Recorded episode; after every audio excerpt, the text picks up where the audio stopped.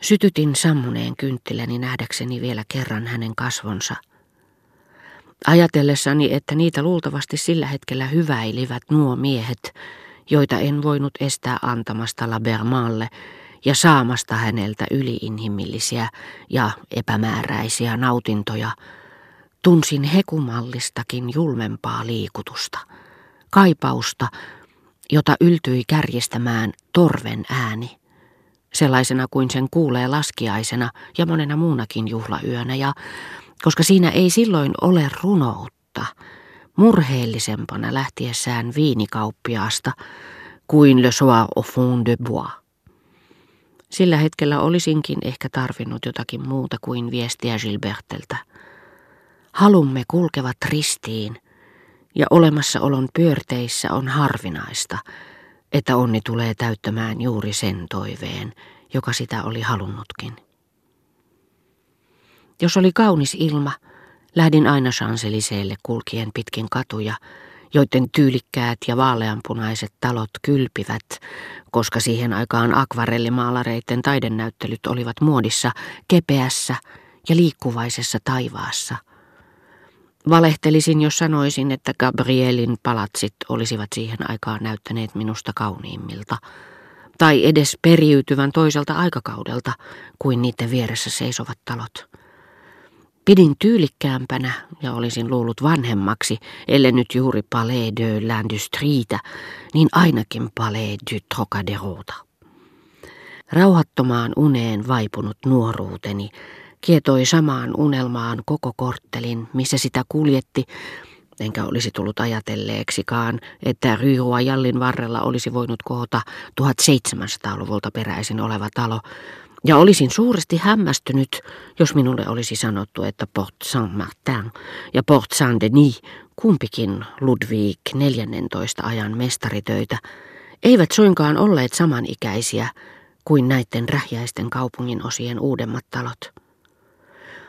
Yhden ainoan kerran Gabrielin piirtämä palatsi pysähdytti minut pitkäksi aikaa. Se johtui siitä, että yön tultua sen kuun valossa herkistyneet pilarit kuin pahvista leikatut, toivat mieleeni Orfeus Manalassa operetin lavastuksen, niin että ne vaikuttivat minusta ensimmäistä kertaa kauniilta. Gilbert sitä vastoin ei vieläkään palannut Champs-Élysées, ja minun olisi aivan välttämättä pitänyt tavata hänet, sillä en edes muistanut millaiset hänen kasvonsa olivat. Etsivä, levoton, vaativa katse, jolla seuraamme rakastettuamme, Tapa odottaa sanaa, joka antaa tai riistää toivon huomisesta tapaamisesta ja ennen kuin tämä sana lausutaan, ilon ja epätoivon vuorovaikutus tai yhteistyö mielikuvituksessamme. Kaikki tämä aiheuttaa sen, että huomiokykymme rakastetun ihmisen läsnä ollessa vavahtelee liikaa, voidakseen muodostaa hänestä selvää kuvaa.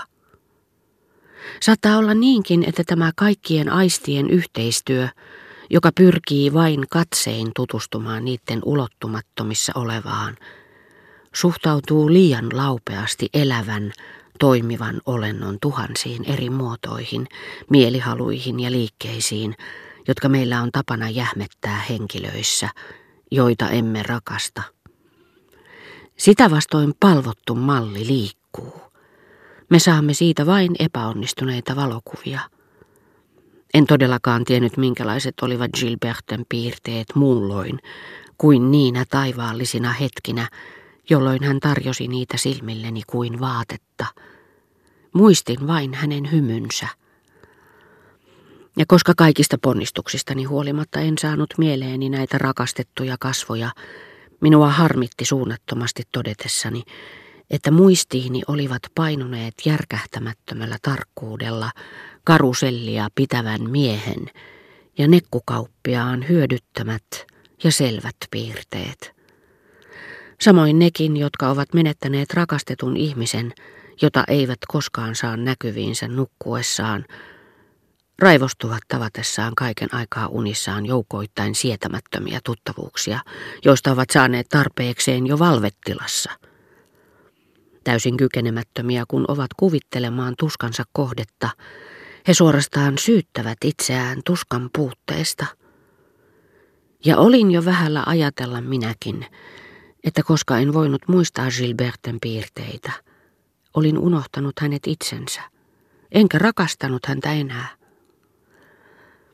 Lopulta hän tuli taas leikkimään. Tuli melkein joka päivä.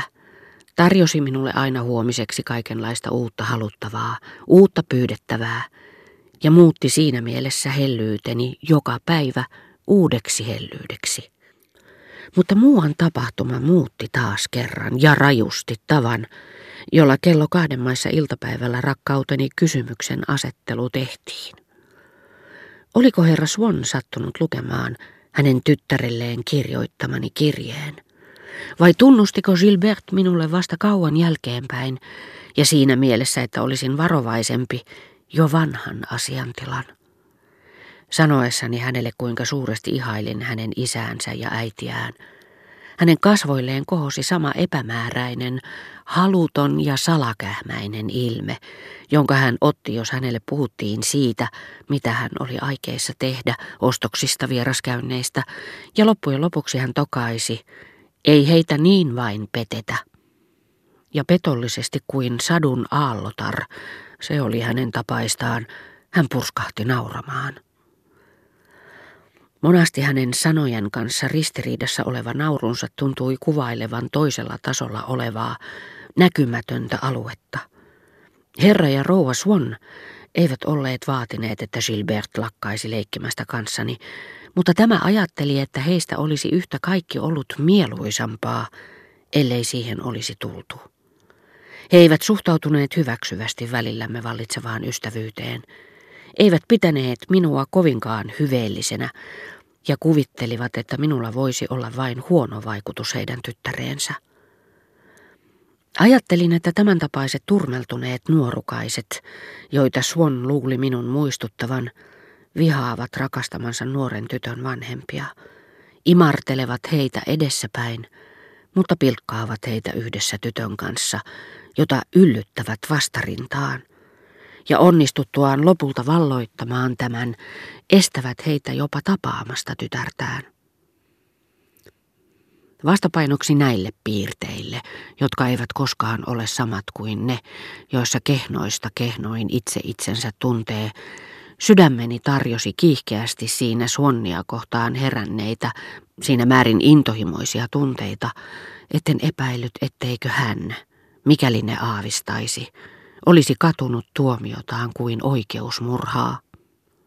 Rohkaistuin ja kuvailin kaikkia häneen kohdistuvia tunteitani pitkässä kirjeessä, jonka uskoin Gilberten huomaan ja pyysin tätä antamaan sen isälleen.